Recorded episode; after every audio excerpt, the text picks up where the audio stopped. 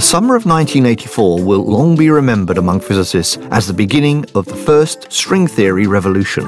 It was a period of upheaval when the subject sharply changed direction, with many physicists faced with the challenge of changing the way they look at the world.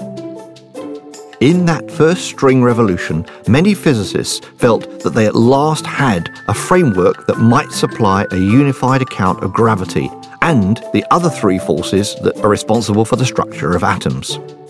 In the string framework, the most basic entities of the universe are not point like particles, but a single string whose vibrations correspond to the particles experimenters observe. That summer, this looked an extremely promising idea.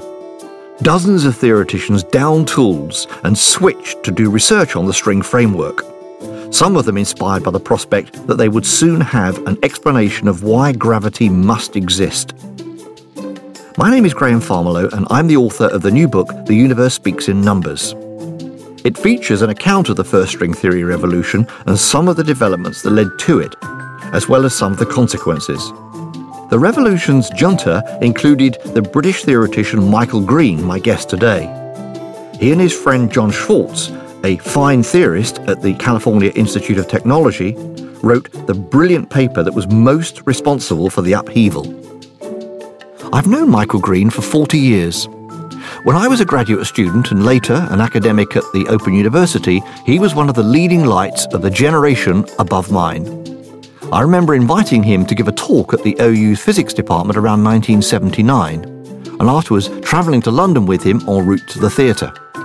He chatted amiably about fundamental physics, and it was clear to me that he was going places, though it wasn't clear which of his many interests were going to bear fruit. That was an exciting time to be a physicist, especially if you were interested in subatomic particles. The standard model of particle physics, based on quantum mechanics and relativity, was becoming very well established. But Green was one of those who chose not to focus on this area of physics, but on what were known as dual models, which took a different approach to the world of subatomic particles. The first dual model, set out by the Italian theoretician Gabriele Veneziano, was born of experiments in which protons, neutrons, and other strongly interacting particles scatter off one another. Based on quantum mechanics and relativity, these models did not attempt to explain the details of the particle's behavior, the string framework emerged from close studies of these dual models by John Schwarz and a few others. The idea that there might exist a new symmetry of nature known as supersymmetry came out of this work too. But by late 1983, the subject was only a scientific backwater, with experts like Michael Green, John Schwarz, and a handful of others ploughing their lonely furrow. It was in this period that Green and Schwarz got together and came up with the idea that made them the toast of the theoretical community. Green remembers this period clearly. The next step was meeting John Schwarz, um, who I had known somewhat in Princeton, where I was a postdoc in the uh, beginning of the 70s, mm. but we hadn't been very close until we met just by chance, actually, in CERN. Um, I was visiting CERN for the summer, he was visiting CERN for the summer, and we bumped into each other in the cafeteria, which is the place where many mm. ideas are, are bear fruit, mm. and we talked about what we were interested in. This was 1979, and we um, started to work together, getting nowhere that summer but nevertheless enjoying each other's mm-hmm. company. Mm-hmm. And so we arranged to meet a year later in Aspen, ah, Colorado. Right. Um, so I met up with John that next summer, 1980, and we started to work on reformulating string theory, the version which has fermions as well as bosons. Right we called it superstring theory. Yeah. And um, we worked together for several years, doing things that we found exciting, actually more and more exciting, mm-hmm. but they weren't relevant somehow to what other people were doing. At least other people thought they weren't. So John and I had this period where relatively few papers were being published in string theory, almost no papers, mm-hmm. with some very major exceptions. Mm-hmm. And that was a luxury. it was a luxury which has not been repeated since then. we, we could arrange to meet for a few months each year and then go away and not do anything until we met the next year, and we were pretty sure that no one would have solved the problems that we were wanting because there were so few people working on it. Because there were so few people working on it. Yeah. Um, so that was great. I mean, it's much more comfortable when you feel you can spend as much time as you want working on something. You, both of you have bills to pay. You know, both of you had to put a roof over your head. I mean, there must have been something driving you on. You must have thought you were going somewhere.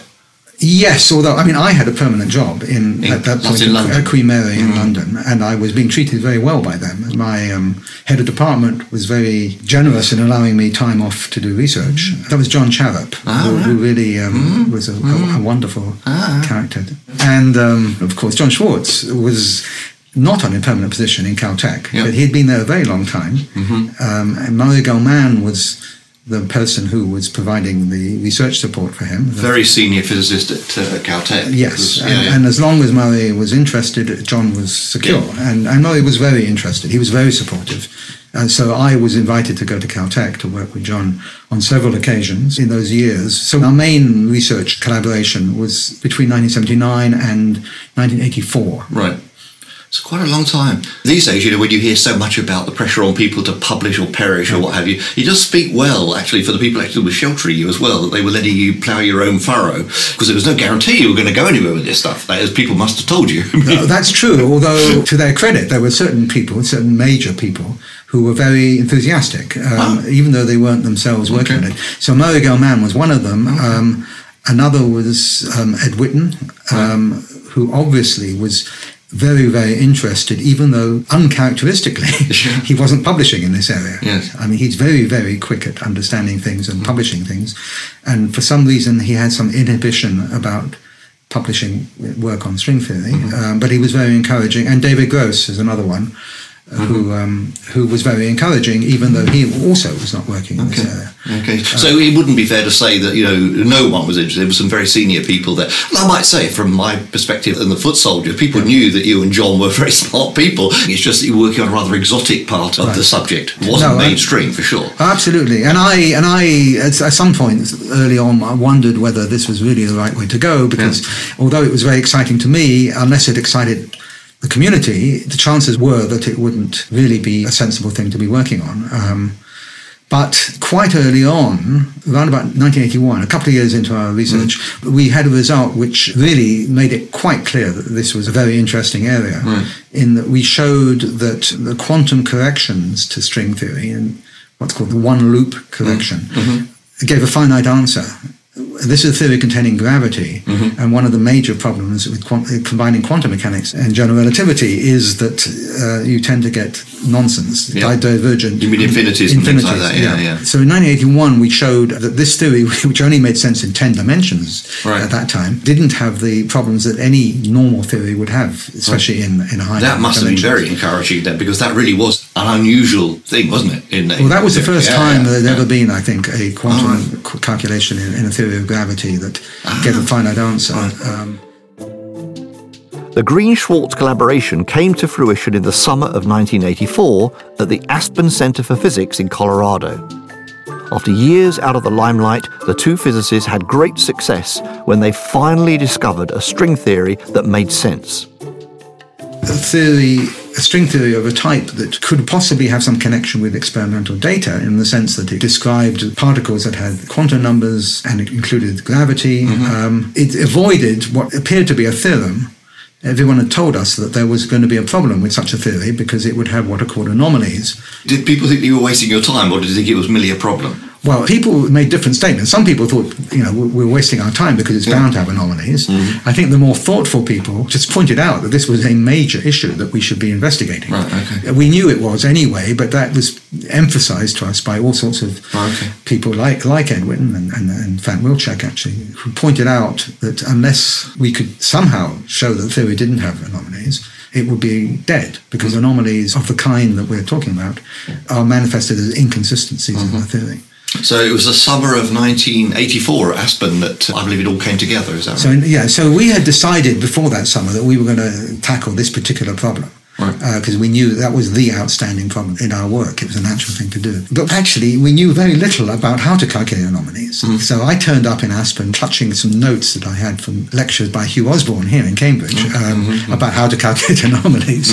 And in a very pedestrian way, we attempted to do the calculations.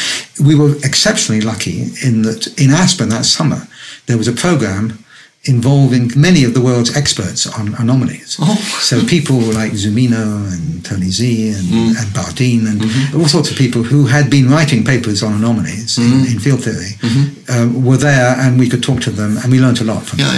yeah, okay. None of them, of course, were working on string theory, so we had to sort of invent the rules for how to calculate anomalies in string theory based on what we had understood from these people. What was wonderful about that particular result was not that we eventually did it, Yeah. but once we'd seen the light, Yeah. it all worked out within a day. Um, it was just a, a very, very um, beautiful moment. Oh, I mean, it was an extraordinary moment. I mean, that particular day, I remember it well because in the morning we had, you know, shown one aspect of these anomalies, the, the gauge anomaly, um, and by the afternoon we had the gravitational anomaly, which was in principle much more subtle and complicated, um, and they had to fit together in a certain way, which which they did. Green remembers that wonderful summer when word spread of the triumph he and Schwarz had achieved, putting string theory firmly back on the agenda of fundamental physics. I mean, the problem, of course, looking back on it, is in those are days well before the internet, um, or at least before the internet was used by anyone, and um, the communication of the results was not so fast as it would have been nowadays. But it was fast enough. I mean, Yeah. within a couple of days, Oh, yeah. somebody had gone back from Aspen to Princeton, which is where Ed Witten was, and he had got wind of it. And so we had phone calls from, from Witten and. Um, and other people communicating that they'd heard about it. Um, and then very quickly, there were papers appearing And it was all looking really good for, for some months. Well, those next few months were crazy. I mean, they were they were. I mean, crazy for me because, and probably for John, because we, um, on the one hand, there were a number of issues that came out that we really wanted to understand, and on the other hand, we were very much in demand to go Yeah. and give lectures, which took up a lot of time. And there were months in which several other developments happened in string theory, which were very important. So um, there were months in which a group of people showed how you might get real physics in four dimensions, free mm-hmm. space, one time, out of this rather um, abstract ten Not dimensions. in 10 dimensions, yeah, yeah. Um, and then another group showed how to get the kind of string theory that we had failed to get, involving quantum numbers associated with what's called E8 times E8, mm. which has subsequently played an enormously important role in mm. the developments in the subject. Mm-hmm. Mm-hmm. So the world changed because at that point there was competition, mm. huge competition, mm, mm, um, and at the same time we had less time to ourselves. Mm-hmm. Um, uh, we had been bachelors as well. That sort of helped, I think, because we didn't have you know deep-seated commitments to a life outside of research. John then met his wife, the woman who would have been his wife. So that that also sort of was one reason why we didn't get together so often after that. I see. I've heard people say that it was a time, one of those moments in physics in particular, where basically you had to make a big decision. You had to retool and learn this subject or go your own way and hope it would fizzle out. I mean, several people have said that to me. Uh, Uh, yeah, I think- I don't know whether you agree with that. I think that's probably, I mean, it is true. That's what happened. In fact, the immediate aftermath of the summer of 84 was I organized with David Gross a school or a workshop in Santa Barbara the following summer, Oh, yeah. which was hugely attended by experts in the field of supergravity and in quantum field theory who were all trying to learn string theory. So, and I know that people like Abdus Salam and Murray Gell-Mann um, and Steven Weinberg They were all piling in, in Well, other words, from other, other parts of physics. Yeah, yeah. and um, Yeah. so there was a great effort to learn it. It's it's a fantastically rich subject. It's Mm-hmm. a beautiful subject, which is why we were doing it. Um, But you told me you were, the mathematics didn't turn you on. You haven't mentioned mathematics. well, uh, so, I, yeah. I, I haven't mentioned mathematics So yet. far, yeah, yeah, okay. But, but the Oh, thing yeah, about string yeah, theory that is truly amazing is that, it has a sort of will of its own, and it has this rich mathematical content. Which has led to a, a real symbiosis between pure mathematics and Mm. theoretical physics Mm-hmm. in, in a way which is very unusual. Do you find that encouraging, or, or do you think it's potentially misleading? You know, there are people that say, "Well, just because it's interesting in mathematics, that doesn't mean to say it's got anything to do with nature." I mean, what's your view on that? You're implying it's encouraging, yes? It's not just encouraging. I think it's amazing. I Ah, think right. it's. Okay. Um, Yeah. I think that one of the great puzzles, as has often been pointed out, is why on earth is it that elegant mathematics Hmm. seems to be so relevant to theoretical physics? Yeah. Now, in the case of string theory, of course, modern versions of string theory are not that closely related to theoretical physics yet, Hmm. but we believe strongly that there is a deep connection between string theory and the physical world. Hmm. And at the same time, there's this extraordinary connection with areas of mathematics which are very abstract. Um, mm-hmm. Some of them, I mean, mm-hmm. areas to do with the Langlands program in, mm-hmm. in number theory and, mm-hmm. and, other areas of mathematics. Um, and I personally have been forced to learn some of this and the natural questions to ask in string theory.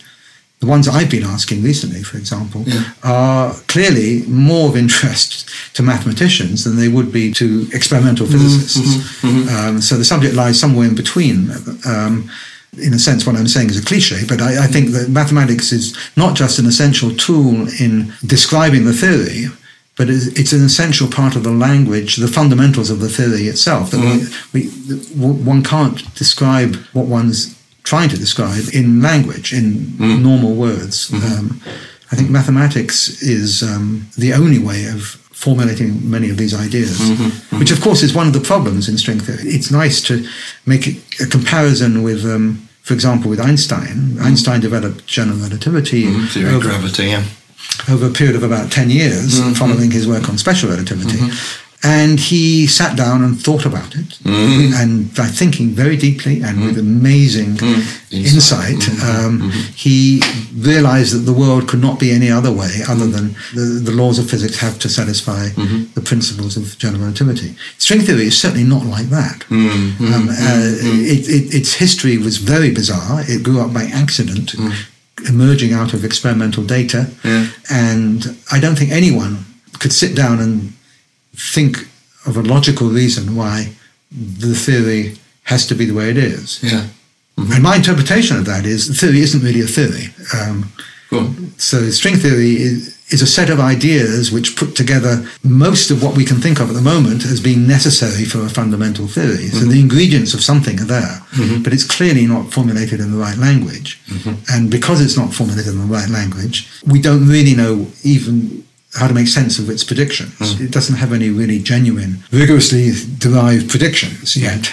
Um, so we're at some intermediate stage, mm-hmm. and the hope would be, of course, that um, this will lead to a formulation of something. My guess is that the word string may not even be relevant to that something, mm-hmm. but it will lead to something which will be much more obviously a complete theory, mm-hmm. which will hopefully make connections with the physical world. I get what you're saying there, but the thing that will surprise people who, who aren't specialist physicists here is that if you're doing science, why aren't you yearning for the experiment to be helping you along here in some way? Uh, well, well I, of course, I am yearning for that. Yeah. Um, but the question is, what sort of experiment? Uh, you know, we're very limited in the kinds of things we can imagine. Mm-hmm. We're limited by modern techniques for doing experimental physics and modern ideas. Mm. Um, uh, so one of one thing, for example, that mm. has happened mm. over the last fifteen years, probably, mm-hmm. is that string theory, which was originally invented to describe hadronic physics and then invented to try and understand the unity of the fundamental particles and forces, it is now used as a sort of overarching mathematical framework mm. for describing areas of theoretical physics which are far, far away from yeah. What it was originally designed for. Mm-hmm. So it is now being used, at least to motivate very strongly, ideas in condensed matter physics. For physics of solids and superconducting materials right. and what have you, yeah. But the kinds of systems in condensed matter physics where conventional theoretical tools uh, have not been useful. Right, okay. So there are things called high temperature superconductors yeah, yeah. and mm-hmm. um, quantum critical phenomena, mm-hmm. which at the very least, modern ideas in string theory is providing a hint as to how to attack them. Mm-hmm. Mm-hmm. So I think that saying that it's remote from experiment is true if the kind of experiment you're thinking of are experiments in particle physics, but it's given birth to many ideas in other areas of theoretical physics and, and cosmology, which are highly original and hopefully will, will go somewhere. One last, very last question. Are you not ever troubled late at night thinking that this, this wonderful edifice that you've spoken about might not be directly experimentally testable or might be too expensive in terms of hardware to actually test this framework? I don't think of it that way. I don't think that at the moment there's anything directly to test because we don't know what its predictions are. Mm. So I think really we are at a stage in the development of something so string theory, which I call it string not yet a theory. Uh, yes. Um, string theory isn't in a position yet to be directly Yeah. tested in the way that I think you're implying. Okay. But it contains within it Mm-hmm. quantum field theory. There's an interplay between quantum field theory and, and string theory. Which really does connect with the experiment. and quantum Yeah, field theory yeah, is, is an example of a stru- mathematical structure which connects not just with experiment in particle physics, but with experiments in condensed matter physics and other areas of. Of physics. Yeah, yeah. And the fact that string theory is so intimately connected to quantum field theory Hmm. means that string theory, by definition almost, does make contact with experiment Mm-hmm. Okay. uh, in, in that sense. Michael Green and John Schwarz got their due. They became major stars of the physics community. Schwarz was awarded tenure at Caltech, one of the world's leading centres of physics research. Green was later appointed as Stephen Hawking's successor as a Lucasian Chair of Mathematics, a post once held by Paul Dirac and Isaac Newton. The string framework became the basis of a huge amount of theoretical research, as I describe in The Universe Speaks in Numbers. For sure, it's been disappointing that the framework has not yet been supported by experiment. But that's not to say it never will. The framework has nonetheless proved to be a boon to mathematicians and generated ideas that have proved useful in other parts of physics, especially in studies of condensed matter and cosmology. For many string experts, the mathematical richness of the framework is significant. It encourages them to believe that is on the right lines. The universe is speaking to them through mathematics.